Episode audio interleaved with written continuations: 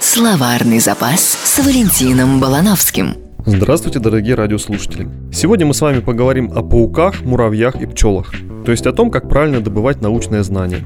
Наука в том виде, в котором она нам известна, родилась в конце 16-го, начале 17 веков. Ключевую роль в этом сыграл английский философ Фрэнсис Бэкон. Кстати, в Англии к философам относились с большим почтением. Бэкон был лордом-хранителем Большой Печати и лордом-канцлером, по сути, вторым человеком в королевстве. Но запомнился он в первую очередь тем, что подарил науке ее метод – инструмент, который позволяет открывать истины и приумножать знания. Бэкон полагал, что знание должно основываться на опыте и только на нем. И по отношению к опыту он делил всех мыслителей на три класса. Первые – это пауки. Им опыт вообще не важен.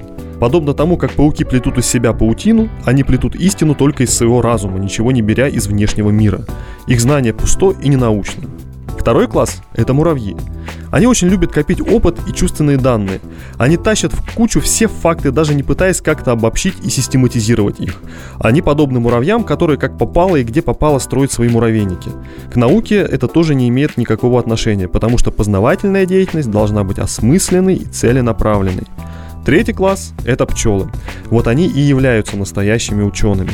Пчелы умеют не только собирать факты, но и перерабатывать и структурировать их. В итоге получается мед истины, аккуратно рассортированный по сотам различных дисциплин. В общем, будьте как пчелы и будет вам мед. Подробнее узнать про путь пчелы можно из нового органона Фрэнсиса Бэкона. Словарный запас с Валентином Балановским.